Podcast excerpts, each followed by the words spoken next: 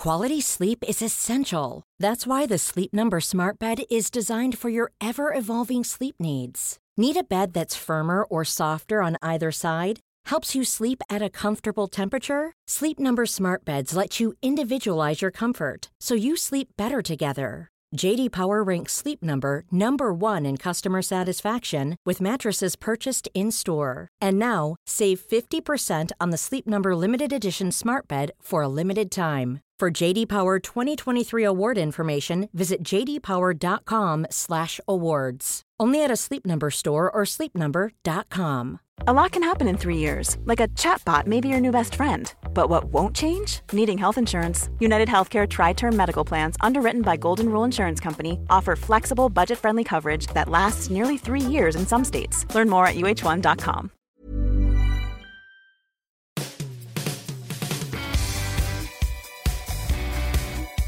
Welcome to the Football Writers Podcast. My name's Mike Calvin. I'm joined by Adrian Clarke, the tactical analyst, and by Tom Hopkinson of the Sunday Mirror. Pre season is winding down, so who's had the best summer? I'll get the ball rolling by suggesting Chelsea. Frank Lampard is the symbol of organic change. He's the first English manager employed by Roman Abramovich. There's a chance now for homegrown players and coaches.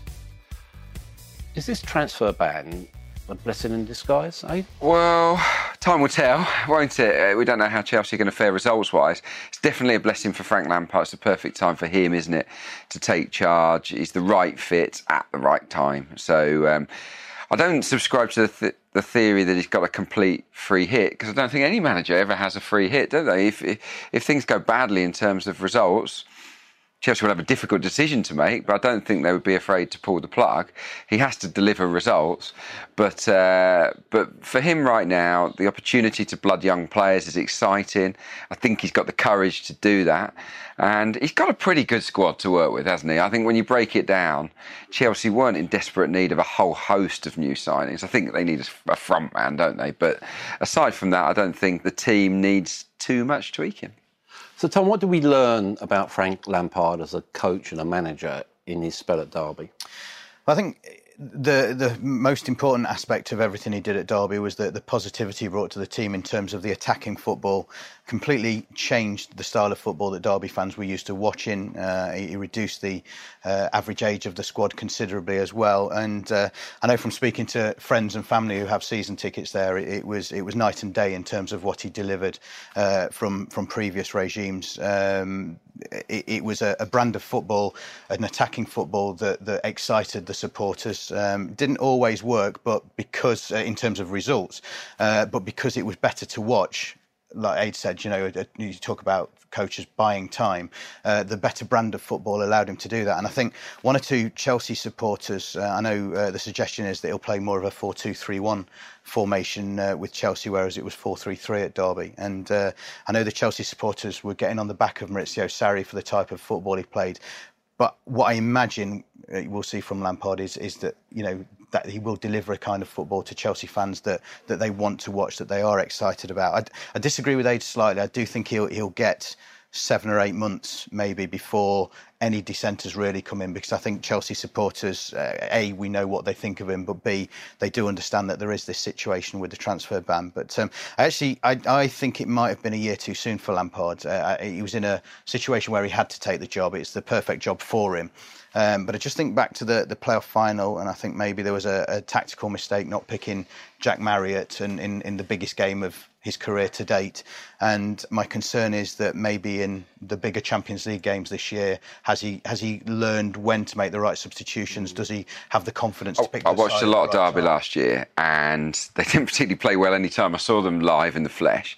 But what did strike me was that his in-game decision making was definitely questionable. I'm not saying it was poor, but he didn't But that's always get his understandable. decisions That's- right. that's It's a natural part of the Of course, apprenticeship. of course. He, and Of course he's, he's- you know, he was he was in his first year of management. And that's what I'm saying. I just wonder if another year and whether he, he'd have had the chance to have two or three months, or well, it's not even two or three months these days, is it? But a few weeks after the playoff final, go away on holiday, think about the decisions he made, not just in the playoff final over the course of the season, and then go back to Derby, work with a very similar squad. I know he'd have lost one or two, um, but but look, there, there are a lot of positives as well uh, that, that we've not mentioned in terms of the playing personnel. Mason Mount, uh, he did a great job with, and he'll get him at Chelsea. I'm delighted to see that he'll get a chance within the first team squad at Chelsea this year.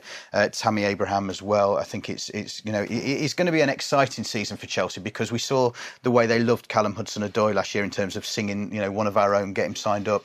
And, and I think they'll really, the fans will really be able to get behind the squad. Yeah, because that positivity, everyone loves a homegrown player, and if you if you, you extend that, I think there are six former first team players involved in Lampard's support team. Yes. So you've got three coaches who've come up through the academy.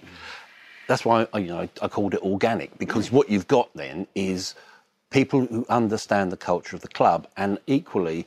There is goodwill. How far does goodwill extend? Well, it, like you say, it will buy you more time, and uh, if results don't go well initially, then everyone will stick with it longer than they potentially would with an overseas boss that's come in. Of course. Now, I think there's so much to be excited about if you're a Chelsea fan. It must be great to have all these Blues legends back involved, former players and the coaching staff. So, uh, and I'm sure that the environment that Lampard creates, because he's a smart guy, isn't he? And he's a winner. He's been, he's learned from some great managers. I'm sure he'll create a, a fantastic environment for the players to thrive in. But ultimately, a lot of their success or otherwise will come down to his decision making. And at Derby, his decision making was hit and miss, I would suggest. So, so we'll wait and see. I think, uh, yeah, his team selections will be fascinating to watch. I don't think he'll automatically pick the kids. I think he'll only pick them if they're if they're performing better than the established I think a lot of that will depend on the start because obviously if, if you you know you put the kids in to begin with and, and you know he's not going to play 11 children to start with is he you know but he might play one or two and if results and momentum build then that's great but we all know in the Premier League the pressure is on to get those results And there'll be a real first first day focus, won't if, there? if you lose the first couple of games, then then the obvious reaction, mm. whether you've been in management 20 years or, or you're, you've been in one year, will be to stick with the lads with experience and say, right, you need to put that platform, that base in. But it, it's, it's going to be very interesting with Lampard because we saw Ole Gunnar Solskjaer get off to a lightning start with Manchester United when he came in. Then all of a sudden, results turned against them, didn't do so well, and one or two start questioning it. And, and you think it could well be a, a similar situation with but that's what makes the opening day fixture so so enticing. His isn't two, it? his two best kids, though, uh, are unavailable, aren't they? For the first, in my opinion, the two, the two you can hang his hat on, the two that should probably be first team regulars, Hudson Odoi and Loftus Cheek, they're not around at the moment. So, so that is an issue. I'm, I'd like to be proven wrong on, think- on I- Mount and Abraham and, and the others, uh, Tomori. I just feel they've still got some way to go before they can make a positive difference. It's got a, it's, it's a big season for Abraham in particular. He's actually got the nine shirt, and that has a weight, doesn't it? Uh, it does, yeah. As, as this has been proved, and, and I think uh, I know Stan Collymore wrote uh, uh, an article, a column on it uh, last week. You know, when you look at the lads who've done really well for Chelsea in that number nine shirt in recent years, Drogba and Costa are the, are the two.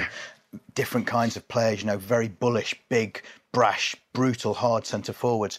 And I'm not sure Abraham has got. He's got the size for it, but whether he's got the strength, you know, for that defenders will bounce off him as those two had, and, and, and almost the, the nastiness. I mean, I'm probably looking for a, a harsher word than nastiness because those two had it, and, and, and that's what made them such great players. Uh, but I think I think look, the, the, what's key to say about Lampard? Anyone who's had any dealings with him uh, from from our side, from the media side, he's been brilliant with us over the years. When he was a player in his first year at Derby, he's excellent. He's great to talk to, and and he, I think we would really want him to succeed. Um, not just for him. I, I, I spoke to Tom Cairney at Fulham uh, on Friday for uh, an interview for our paper on, on Sunday, and, and he was saying, you know, Scott Parker, breath of fresh air. And we're talking about Steven Gerrard as well at Rangers. You know, it's so great to see these lads who are England internationals coming in and, and transmitting the information that the likes of Ancelotti, Mourinho, uh, Scolari, Hiddink have passed on to them over the years. And I think what's interesting is that Lampard and, and the club, by extension, are already looking to the future or the sort of medium term. Ethan Ampadu, who I think's got a huge talent, he's going to spend the season at uh, Red Bull Leipzig. So they're beginning to look beyond, well, what, what do we do after the transfer? Yeah, some of these decisions that they're making uh, are interesting. I think a lot of Chelsea fans would agree with it. I think Ethan Ampadu is good enough to be involved in the Chelsea first team squad now, but ultimately, a, a full season playing regular football in the Bundesliga will will help kick him on much quicker, in my opinion. So, so I think that's a really smart smart call from Lampard. Other players have been loaned back out already. He's made calls to, on Bakayoko and Drinkwater. He's, he's given them a chance, hasn't he, in mm. pre-season? He's given them a look, and he's decided he's made those tough calls to say, actually, I've had a look, and it's not for me. So, so look, so far so good, and, and I think the performance has been okay in pre-season as well. Let's look forward a, a year, if we can, Tom. Uh, you know, you follow the transfer market very closely. I'll give you a, a hypothesis here.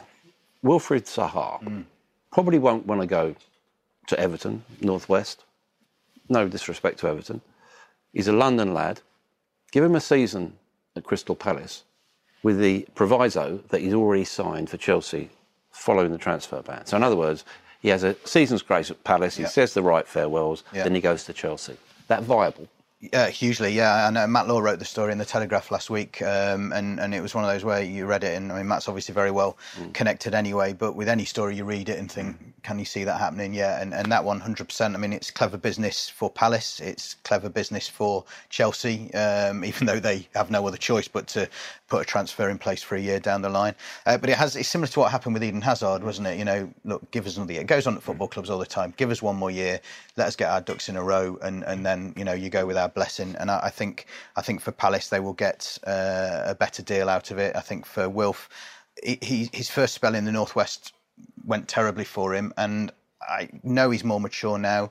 He's a better player. He's he's uh, more of an adult in terms of the way he conducts himself off the field. But that will still be in the back of his mind. Not a big enough step up as at Everton. I mean, it's not what he's. It's, when he made the statement, when he made the call, I want to leave Crystal Palace. He didn't. He didn't say it with Everton in mind, did he? Well, He no, he said, I mean, he said Champions League clubs, didn't he? But you know, you wonder whether he said it with Arsenal in mind, and, and yet Arsenal were. I think, I think he were- just meant Big Six. Uh, yeah, I, I, I understand that, but I think I look at Everton and, and Leicester, and I think with clever management and clever recruitment, they can be top six sides. You know, Ole Gunnar Solskjaer has got a lot to do at Manchester United.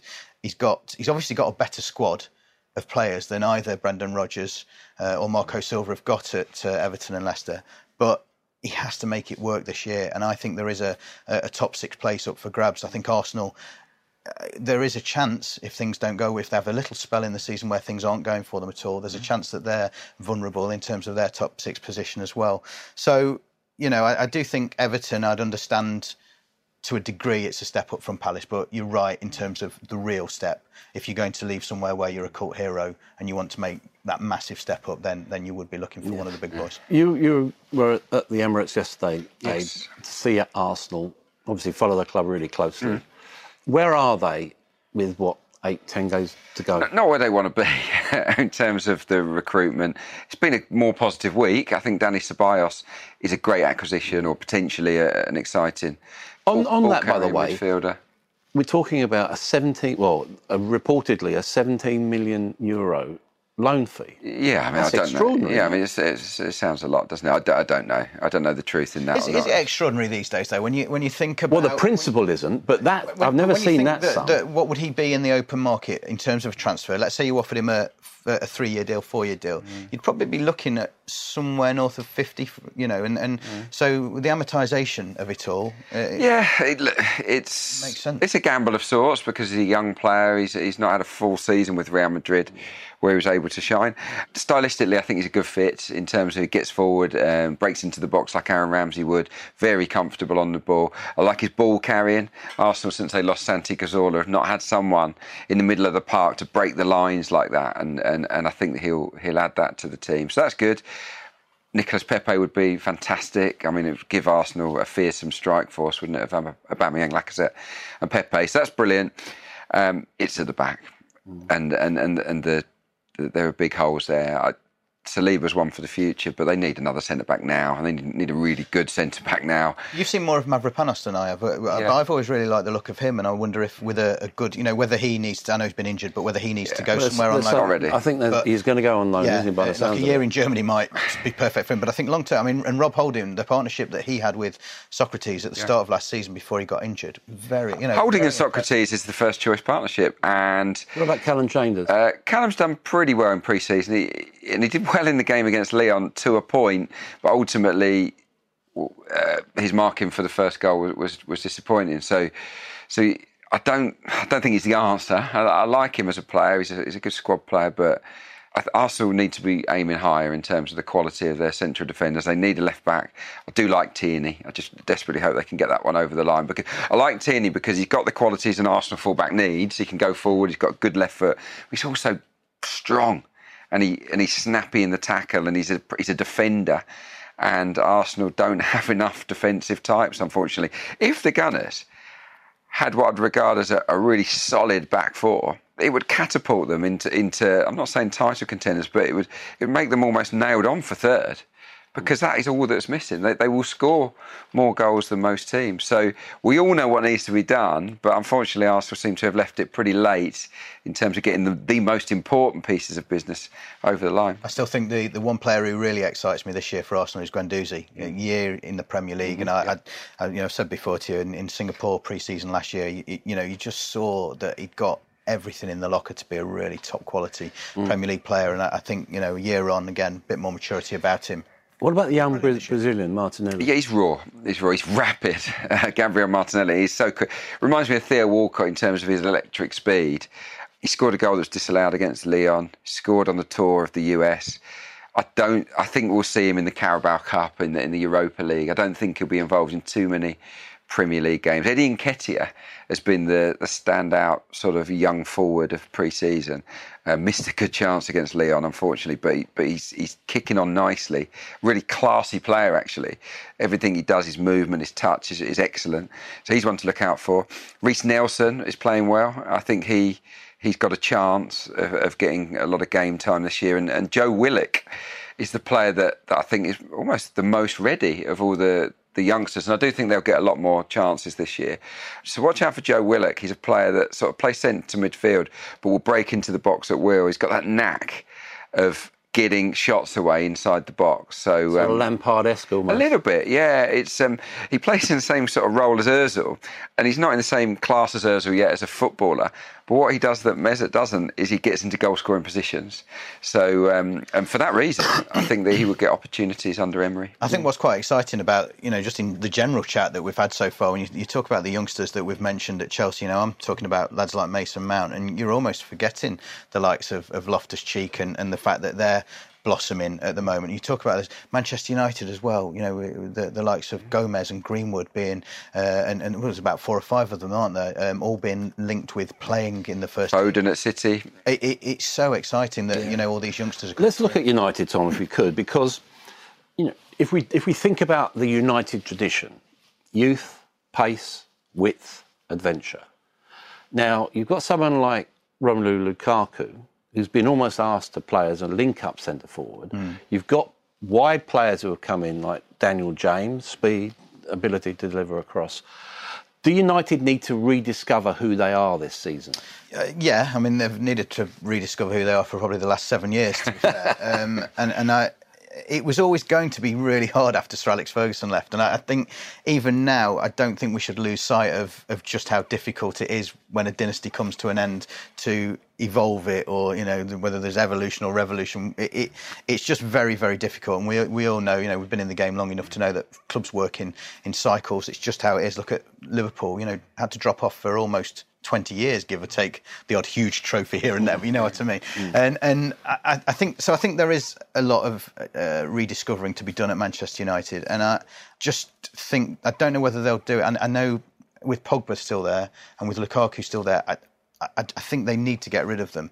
Um, I don't I think they will. Uh, well, I think Lukaku will. They'll, they'll, they will if they can. But whether that Inter Milan deal, uh, everything I've heard in the last few days was that there were issues with it, and, and Inter, as much as Conte wanted him, uh, the, the uh, people above Conte not necessarily willing to go higher than I think it was the 54 million that that they'd sanctioned. I mean, look, these things these things change as the the window gets closer to the end. But um, I, I, think with Pogba, I just think it just hasn't worked um, as commercially brilliant as he is, I think whether it's this summer or next summer maximum, they need to get rid of him. And I, th- I think that the whole club just needs a lift. I think it needs Rashford needs to be given his chance through the centre. And as you say, you know, with the likes of Dan James feeding Rashford, I think I just think that excitement that that would bring again, it would it would buy the hmm. players more time to get rid of the likes of Pogba and Lukaku, who a lot of fans have grown tired of. Yeah. Are we in a bit of an Arsenal situation with Manchester United in terms of they, they need to address the defensive failings they've had. So in that sense, it's not just Arsenal. So it's Arsenal and Chelsea. The, all of them, uh, they're, they're, those three of the big six, are all in a tra- big transition yeah. period. So in that sense, yep. Harry Maguire. Yeah. Should United just say, look, how much do you want and pay it? he is the type of player they need. They need good character, need, really good. Desperately character. need a good character. Desperately need a, a tall centre back that's dominant. That's got leadership quality. Someone to shake the dressing room up as well, because I think he's got that personality where he would, even though he'd be a newcomer, I think he would change the dynamic quite quite a lot inside the dressing room. So yeah, I think no, he's a quiet leader, isn't he, Maguire? I, I think he's be... like, I think he's like, you know, someone who gets on with everyone and he's very matey, very easy to yeah. talk to. But but you know what you're going to get from him. You know you're getting that solid slabhead, as he calls himself, slabhead, central yeah. defensive. And yeah, he's, he's, a nice guy. I, I do think that they should pay the money, but in the same breath, I'm going to contradict myself here. I, I, I think the price is ridiculous. Mm. I, I actually with, don't with think. Linked to the price he was. I don't think he's an exceptional central defender. I genuinely don't, and, I, I, really like him. He's good on the ball. He's a he's a good defender. Mm. I don't think he's ever going to be a great centre half, in my opinion. It, it, feels like they need him now, but I don't know whether he's he, he, in the years gone by, I don't even know if he'd have got in the Manchester United side. That, that's where I'm placing Harry Maguire. But I guess that tells us where Manchester United are at in terms of what they've got mm. at the back. They've got a good right back now.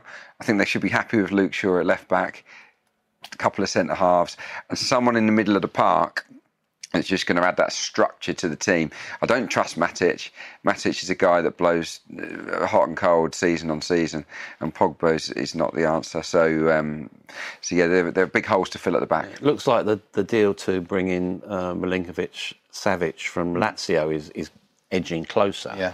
Is that a like for like with Pogba, you think? Yeah, it would be. Um, I, th- I, think very much uh, United have been bracing themselves in the last few days for Real Madrid. Um, I'm sure we'll get onto Gareth Bale's situation at some yeah, point because it's an incredible story. But uh, I know that United uh, were, were feeling that if, if Bale uh, left Madrid in the next couple of days that uh, they would then come in with the big money for uh, for Pogba. So yeah, it would have uh, the Milinkovic Savic deal would have, been a straight replacement for him. But Lazio don't want to lose him, think the world of him. Um, so whether that deal now uh, is being scuppered by Bale's situation, we'll we'll have to wait and see. As I say, that look the next the next few days we can tell you one thing one minute and then yeah, an yeah. hour later everything's changed. Yeah. But um, well, we might as well grasp that particular nettle and, and, and Gareth Bale. Yeah. it seems China is now well, certainly um, the club that he was going to, they've already signed a, a Croatian, okay. and so therefore, pretty much that avenue's closed for him. You know, there was still talk that that would be an, a vehicle to get him to Inter Milan on loan. What about Tottenham? I haven't got a clue. I mean, I, I just you, you have to look at the, the, the, numbers and say they don't add up. Really, I mean, Spurs. Well, what would have to happen to is that Real Madrid would have to finance the wages. I don't even know that he fits into that Tottenham side though either. The it doesn't way, feel like does, Pochettino's desperate to have no, him. No, would, would he be? Would he be an upgrade on Son the way he plays at the moment? I mean, if if, yeah. if you lose Eric, Eric, well, it's easy to we, say. No, I know, but with I mean, him out of the team, it's easy to say that Bale, Bale's not the player he was. You look at his age, thirty. Every time I watch Gareth Bale, he scores. No, look, he, he's, an, mm. he's an incredible footballer, and I, am not saying, but I just mean in terms of the team fit. Mm. Does he fit into the team as well as perhaps one or two? I mean, look, he'd be an amazing player to have in the side, yeah. but I, am I'm, I'm not sure. I think. Well, I just think Man United. I think I think with with Real Madrid wanting uh, wanting Pogba and and United surely interested in Gareth Bale um, as, a, as one of the forwards because he obviously can play down the middle or as one of the wide forwards, and he's after pace, isn't he, Ole Gunnar Solskjaer? We know United have got it's a it's no not no major salary cap is there at Old Trafford, so they can go quite big. Uh, that is the most logical destination for him. If he's already got a player at 500 grand a week though in that mm. same position and not not well, playing, you know. Exactly. So even United to. He's, he's kind of stuck, isn't he, Bale? I, I, I think I think he stays in Madrid. Yeah. I, I, think he does. They were quite clear from. I mean, this has been ongoing since April. This situation, and he and his team were quite clear back then that unless um, somebody came in and offered him more than the 600, 650,000 yeah. pound a week he's on at Real Madrid. He's going nowhere. And, and uh, you know, we had this conversation, Mike, towards the end of the season on, on the same sofa. And, and I said to you then, if Zidane, you know, it doesn't work out for him, in, in the next six to seven months, then all of a sudden Bale is back in the frame with another two years left on his contract in a city he loves living in, at a club he loves playing at, and uh, with a lot of golf. Where the fans don't they, like him, though. Well, yeah. does, does, that matter? But I've always found him really self-contained. I think all that goes over his head, well, and I think also you've got to look at Zidane here his manner management has been appalling. Particularly for someone who's been a player. I, I mean, yeah, I find that, you know, sometimes uh, with Mourinho, you sort of think, well, look, his style worked very, very well for a number of years, but did he always get what it was like to be a player? Zidane, even even if, you know, we know what an incredible player Zidane was, he was brilliant probably was never treated by any manager the way he's treating Bale now. But he will have seen teammates who have had the Madrid treatment where the club decide they're surplus to requirements. We're moving you on. They start leaking stories to Marca. They, they, you know, the manager starts talking. He will know what that does to a player. And I, I, I oh, I savage! It, it, was it was unnecessarily it savage. Yeah, done, yeah. Uh, uh, most footballers are on uh, at one point or another on the receiving end of a manager that doesn't like them, and, and, and often they will try and force you out. That's exactly what they're trying to but, do. But at least do it privately, and you know, it just be be honest to your face. Yeah. Do it privately. I mean, he's, he's not not that he's not being honest about it, but yeah. I just think there are a way. I, I, think he could have handled it with a lot more class. Yeah, it's disgraceful. Mm. Absolutely disgraceful. And, and Bale, to his credit, hasn't bitten on it, has he? Publicly, he's just kept his thoughts to himself and got on with it. I feel incredibly sorry for him. It's, he doesn't deserve it. No. Sorry as you can feel for someone on yeah. that sort of money with that many Champions League trophies. Basically, you know, well, all, all, Real Madrid are doing are trying to get out of a contract extension yeah. that, they, that they willingly that they gave him 100%. a year ago. Many people are having a real pop at Bale saying, does he want to be a footballer? Is he just happy to play golf? Bloody bloody. Where's his ambition? I'm not having that. No, I'm because I, I, think it's a negotiation uh, position on his part to say, well, I've got a contract. I'll go and play golf. I think that's a normal thing to do as you're part of your negotiation. He doesn't want to. You only get one career, and it's not his fault that Zidane hasn't taken a shine also, to. Also, if, the three of us were, were in Bale's position, we'd won four Champions League trophies. We'd we'd won the La Liga. We'd achieved everything there is to win in the domestic mm. game. Mm. Um, and and the chance wherever you go, it's going to be a downward step. Now conservatively, he's got over 100 million pounds in the bank. I would have thought from wages, from sponsorship. What what what is the incentive? You know, do you say, well, I've been doing this for 20 years. You know, maybe it's time. Maybe I just want to play in golf. the same breath. If I was to say to I, you, if I was to, I'm your boss, and I'm potentially going to cost you tens of millions of pounds in a contract. I'm trying to force you out. I'm saying you need to take a pay cut that's going to cost you 20, 20 30 million pounds for you and your family, your mm. future generation yeah. family you're not going to take that, are you? No, you're not going to like that. It's like like Koscielny at Arsenal. I mean, you know, I, I, I, I think I think clubs fans so often get behind clubs in these situations because there's this. There's, it's always been the club is bigger than the player. Mm. It doesn't always work like that. You know, Pay Bale, Bale, Bale has done nothing wrong. He signed a contract that Madrid offered him, and, and now they want to get rid of him before that contract's expired. He's done nothing wrong. They have to offer him a payout, mm. but they won't. It's, it's, a, it's a harsh world, as you know, as you know well let's go back to Tottenham and, and Toby Alderweireld. Are they teaching him a lesson? Because I, I'm amazed that he's still there. And, you know, for 25 million. It would have, why, I mean, I, why didn't it? Why hasn't he moved? The only, the only reason United must have passed on Toby Alderweireld yeah. for me is his age and, and the fact that you know they're maybe looking at Maguire at 26 and and saying well you know we sign him for four or five years whereas how long has Alderweireld got left I think he I think he would have been the signing of the summer if United have picked him up it's, it's the great mystery of, of this summer's window why no one came in for Toby Alderweireld, unless the message is from the player that he wasn't interested in Yeah, going. yeah. It, might, it might be that he just wants to run his contract down, and then it will line something up that lines his own pocket Mm. a little bit better. And the argument with Pochettino that kept him out for a long time, that has all been sorted now. So, you know, he's playing again regularly. So, again, yeah, I think Ade's absolutely right. If if he thinks, well, look, we reached the Champions League final, things are going well, I'm playing regularly, I'm happy to sit it out for another year and then pick up huge money somewhere else, then, yeah, that's the only that's the only explanation. Are they ready to kick on, Tottenham? I don't know. It's a really difficult question because I didn't think they could kick on last year with the same players. But, but you know, by virtue of the fact if you don't bring anyone in, how are you going to get better? But they did well. You know, they got to the Champions League final, and and Moura was was an improved player, wasn't he? Um, and Ndombele definitely improves their weakest department. I thought in central midfield last season they hmm. struggled badly, and he will improve them hugely, in my opinion. So, so that's a big change. I think they, if they stay at about the same level, I think that that is that is relative What about success. the idea uh, of, But- of Paulo Dybala coming in alongside Kane? And you can see a deal being done because Juventus are quite interested in Eriksen, Yeah. it seems. So there could be some sort of leeway want to there. leave you? I, well, I, I think I think Eriksen's really interesting because you know we've we've said all along that if Spurs don't start winning things fairly soon, that the players doesn't matter whether it's Harry Kane, Dele Alli, who it is, they are going to start looking at other people, uh, other clubs, saying and other uh, in, international teammates, and saying, well, look. You know they're winning. They're getting paid. Kyle Walker was the prime example. Got paid better elsewhere, but also winning trophies.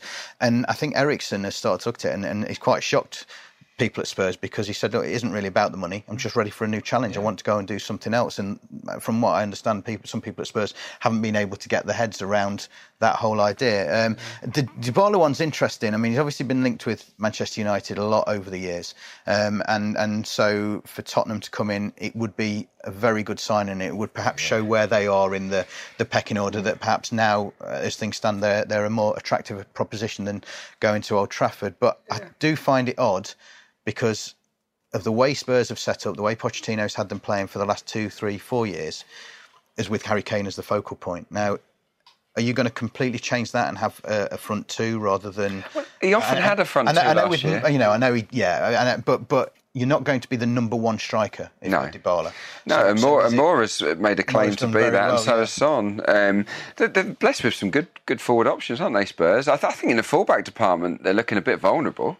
I'll be honest, Trippier's gone. I know that Spurs fans didn't think he had a great season, and he, he probably didn't. But he's still, I think he was their third most creative player from open play.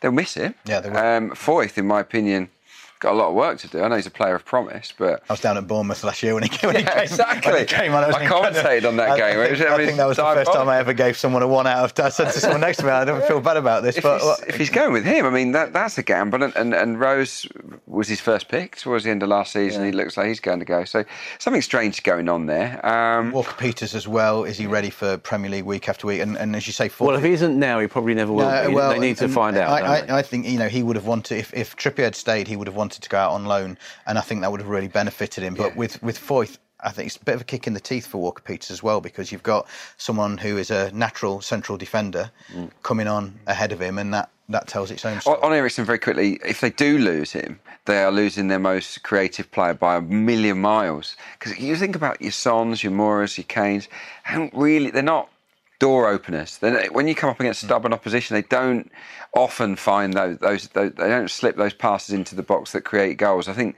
numbers wise, Eriksen is far and away their most creative talent. So if he goes, they'd have to replace him with someone very special indeed. Otherwise, they'd go backwards. Hmm. Let's look at maybe some of the newly promoted teams. Aston Villa have been insanely busy. I think it's 10 players since I last checked about half an hour ago. um, you know, there's, there are obviously people saying, oh, is this going to be Fulham Mark II, just spending a load of money on players they don't really know whether they're going to gel? Or is this understandable ambition and a sign that the club can almost like reassert itself? I mean, we we have to point out there's some absolutely great names in there, and the lads that they're signing. marvellous headline, names. head, Marvellous. Nakamba, yeah. headline writers' dreams. But uh, look, I, I, I, you know, I mentioned earlier speaking to Tom Cairney at Fulham last week, and one of the things that we talked about that I didn't mention in the piece was was he, he said it, it felt like the squad never clicked because of all the new signings last year. Um, you know, he said we, would had these partnerships the year before when they played some great football under Jokanovic, uh, and he said all of a sudden they were broken up, and it felt like everyone came together the day before the season started, and he said, as a team, uh, we, we just never really gelled. And and I think, you know, history has taught us that when Tottenham went out and spent the Bale money, signing that many players, it's very, very difficult to bring them all together to get everyone singing from the same hymn sheet so quickly.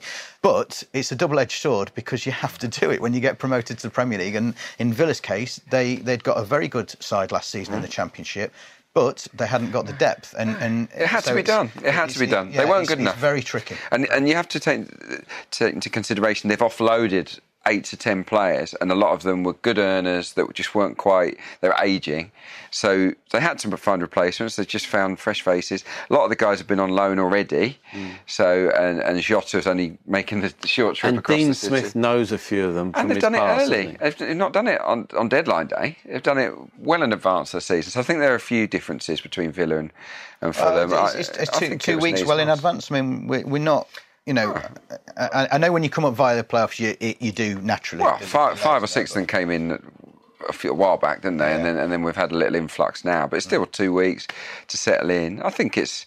I think it had to be done, and and uh, oh, yeah, I, agree it had to be done, but I'm just saying they're opposite. Yeah, centre half Engels and, and Konsa, I think we'll add competition for places. So um, the, the, guy up front, I've, I've, done a bit of analysis on him. Wesley Moraes, he looks looks looks decent. Yeah. Um, probably is an upgrade actually, talent wise on on Abraham. I think he'd be well suited to Villa, but there is an unknown there, and that's that he's come from Belgian football. It's yeah. a big old step up. So. Talking of unknowns, um, or do we know about Ravel Morrison? Now he's been signed by Sheffield United. Is he in the last last chance saloon? Uh, no, I'd, I would not like to say that because he's, he's been there and thereabouts for the last few years, and he, he, still keeps. And, and this is this this is the thing with Ravel Morrison. He is such a good footballer that he will keep getting opportunities because every manager will look at him and think, I can be the one to get the most out of him. I remember him. I remember watching him a little bit at, at West Ham, uh, and on his day, just a wonderful player to watch. Um, but it's the mental side of it with him. Uh, I know he's grown up. Again, player who's matured over the years, but there is he is he fully focused on his football?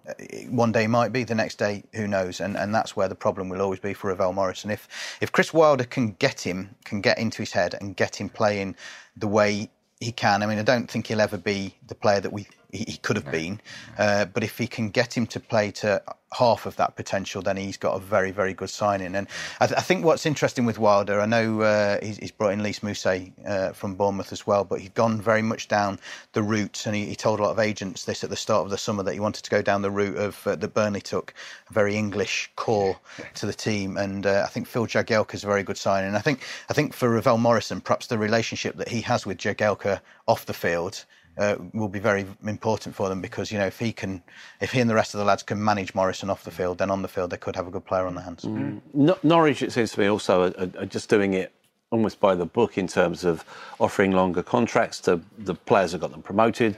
A couple of players they brought in who the manager knows from German yeah. football. Uh, the one that intrigues me is Patrick Roberts. You know, twelve million pounds from Fulham to go to Manchester City when he was a dot. Um, again, is this after a couple of loans? Is this his big season? Yeah. Will he get enough game time? That's the question. Because um, he's up against some stiff competition, isn't he, in the forward areas? And Norwich were fantastic mm. going forward last year. It's a great move for him, I think, mm. for Patrick Roberts. Opportunity, like you say. And if, he, if there are injuries, he'll be given a chance, I'm sure, and, and, then it's down to him. But he's not a kid anymore, is he? So he has to take this. Otherwise, he's probably destined for a career in in the EFL, I guess. So. Uh, yeah, I'd be fascinated to see how he fares. I just feel it'd be pretty much the same team from, Norwich. I think a lot of the new signings will be uh, beefing up the numbers, really. They'll be on the bench. Um, can't wait to see Pukki, Buendia, Stiepermann, these guys. Vrancic in the top flight, Aarons um, down the right hand side looking forward to, to seeing how they fare. I think they're going to surprise a few. I, th- I feel a bit for Patrick Roberts because uh, he was almost four or five years ahead of his time. Because if he was coming through now, yeah. he would be off to the Bundesliga and, yeah, he, and would, he would be getting the sort of opportunities that, that the likes of Sancho, Nelson have had. and his career would have blossomed. What has happened to him, really, in terms I, of th- goals? I and- think it was the Manchester City effect, wasn't it? You know, and, and same as you think of all the lads coming through at Chelsea. That you know, again, managers, particularly when it's short-termism from the clubs. I know City have put, you know, it's, it's a more long-term approach in, in with, with with Guardiola, but. Um, was was Roberts when he made that move? Was he ever really going to get into the City first team? You used the word ment- mental strength there with, with Morrison. It's the same for all players, of course. Yeah, yeah. Like that, that's how you. That, that's a gauge of how well you're doing your career. He's clearly got the ability, but sometimes young players are amazing, aren't they? In their teenage years, up to 20, 21.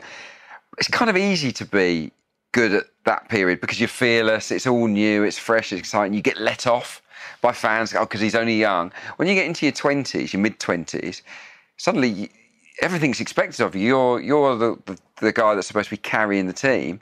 Not everyone can handle that you kind spend of more time Not uh, everyone can handle on this subject than, responsibility. than Ade and I. You know, my, Yeah. you know that, that whole 18, 19, making that step, being the star of youth team football, So academy different, football, so making that step up, and it's not about making it because you know a lot of players get a chance. Get you know Josh McEachran, Mm. you think of at Chelsea, and they come on the scene, and you, you you're sort of blinded by how good these and how fresh these young lads are. But it's making it to a point where you can do it week week uh, week after Yeah. week after week. and under immense scrutiny as well. So if you look at scrutiny this season, there will be huge scrutiny, as always, probably at Newcastle.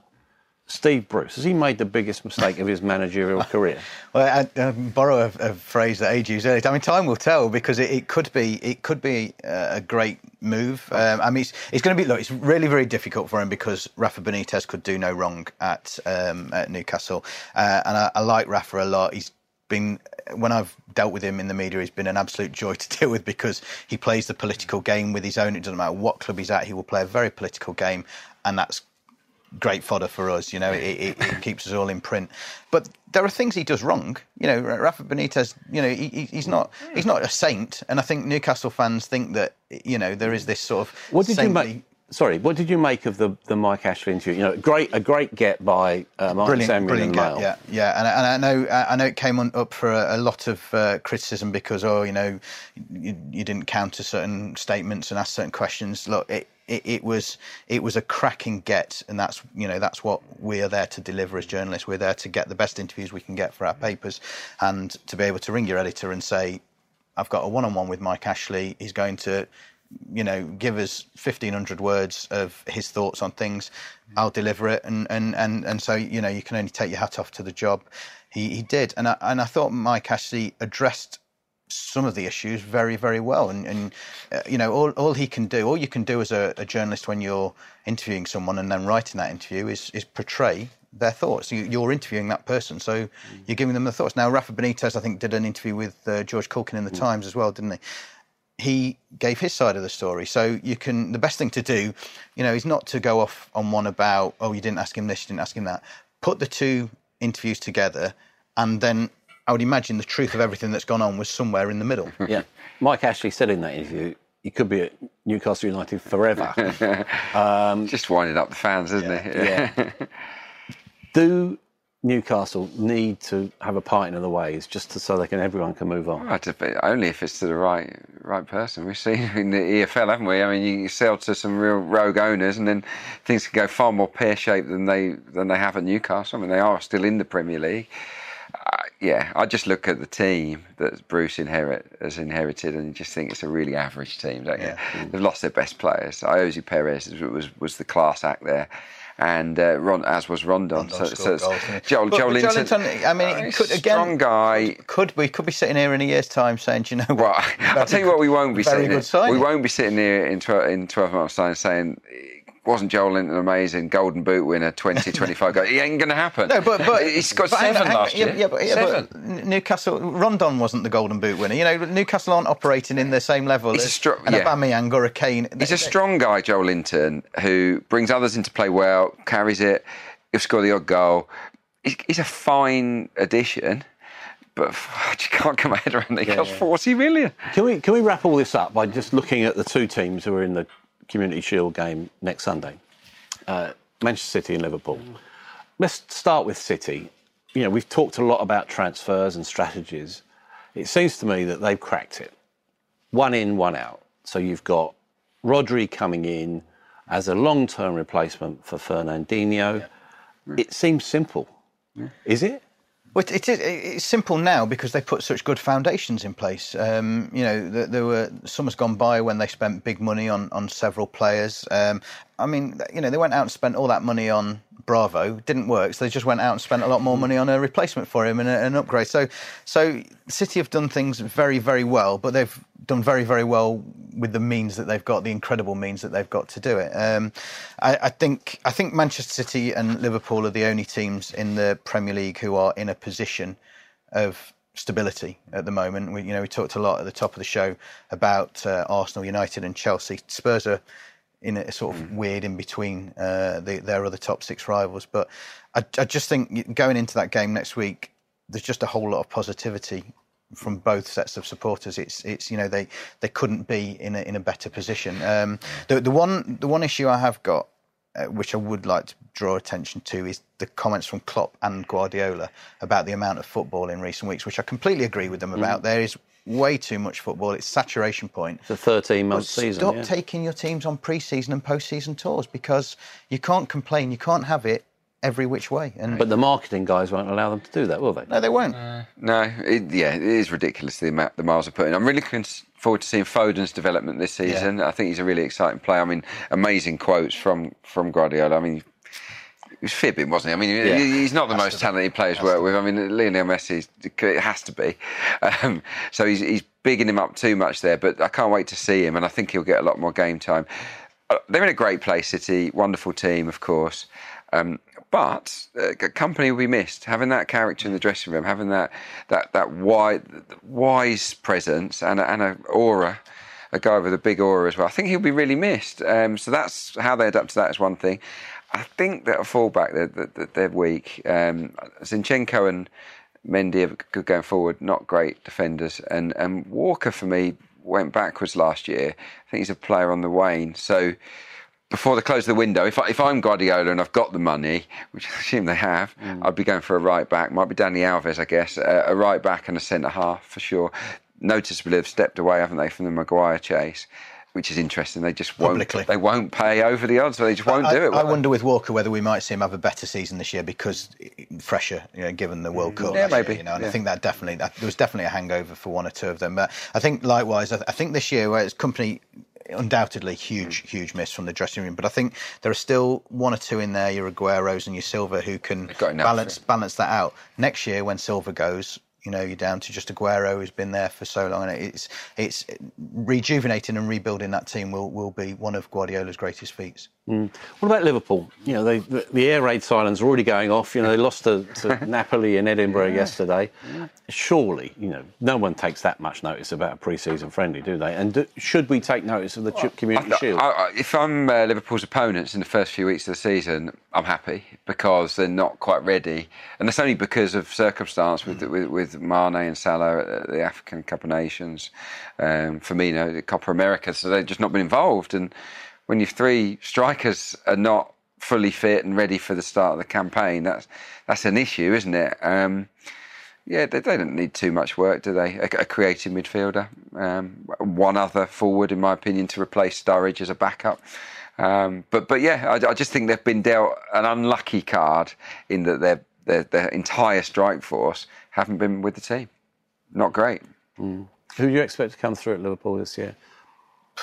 that's, that's such a good question. Um, I think it'd be I think it'd be really tough for players to come through at Liverpool this year. You know, because, Brewster maybe. Yeah, I mean Brewster's been very impressive in, in pre-season, hasn't he? And and, and uh, I know uh, the, the James Milner interviews talking about Brewster were I thought quite enlightening. You know, talking about how he uh, he needed the rest of the lads around him, what confident young fella he was. I mean, obviously you need that to be a, goal scorer, but how the rest of the lads, you know, help him keep his feet on the ground. But I I think even given the fact that the, the three forwards are, are away. I don't know whether Brewster will get as many chances. I, I, I, yeah, I think I think really you're probably looking again to the likes of Gomez to kick on. I know these are lads that are already established, but but but I think that's more what we'll see. They left back, don't they, as well, really to cover Robertson. Yeah. yeah, yeah. I'm surprised they haven't signed anyone, but yeah, really interesting. Obviously, Sepp van den Berg, centre half, 17, I think, and uh, Harvey Elliott, 16. Mm. They're the two signings, so yeah. they'll be strong, strong reserve side, won't they? They'll probably win the FA Youth the, Cup the, this year. The young French lad whose name escapes me, uh, who's done very well in pre-season as well, yeah. hasn't he? A lad, I think, he signed from Le Havre Um, but again, that, that team, it's like City. It's so established that there might be the Carabao Cup games, there might be one or two games yeah. here and there as a substitute. But I, I don't think we're going to be sitting here at the end of the year. I might be wrong, but I don't think we're going to be sitting here at the end of the year raving about someone who's really become the fresh young face of Liverpool. Okay, just a final point, very brief. Mm who's going to win the community? We know it's not the be all and end all yeah. of the season, but who's going to win yeah, the City, Shield? City, yeah. yeah. The, the, the goal, Sterling, Sane, these guys, uh, De Bruyne, they've been involved throughout pre-season. They're looking sharp. Liverpool just a bit light, light at the moment with the, with the star body. So I'd fancy City strongly. Yeah. yeah, I'd agree with that. Purely, purely for that reason. City for me as well. Let's get used to it. Manchester City winning games of football. Thanks for joining us here on the Football Writers Podcast.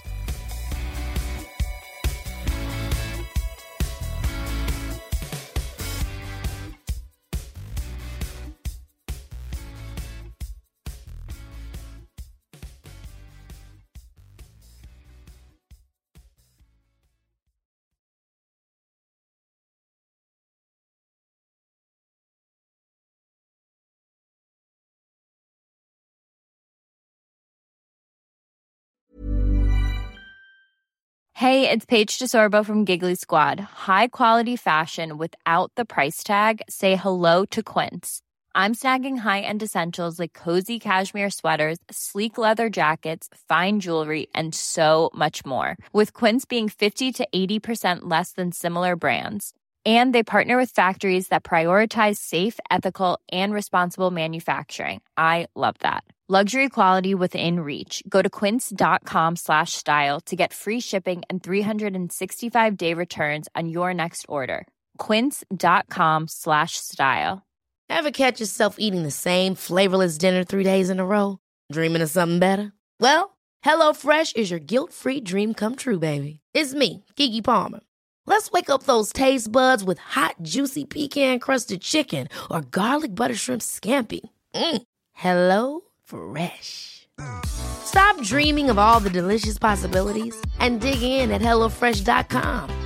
Let's get this dinner party started.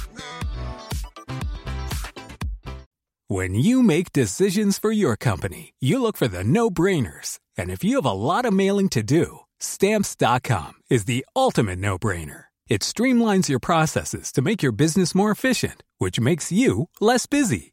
Mail checks, invoices, legal documents, and everything you need to keep your business running with Stamps.com. Seamlessly connect with every major marketplace and shopping cart. Schedule package pickups and see your cheapest and fastest shipping options from different carriers. With rates up to 89% off USPS and UPS rates. And with the Stamps.com mobile app, you can take care of mailing and shipping wherever you are. Make the same no-brainer decision as over 1 million other businesses with stamps.com. Sign up with code program for a 4-week trial plus free postage and a free digital scale. No long-term commitments or contracts. That's stamps.com. Code program.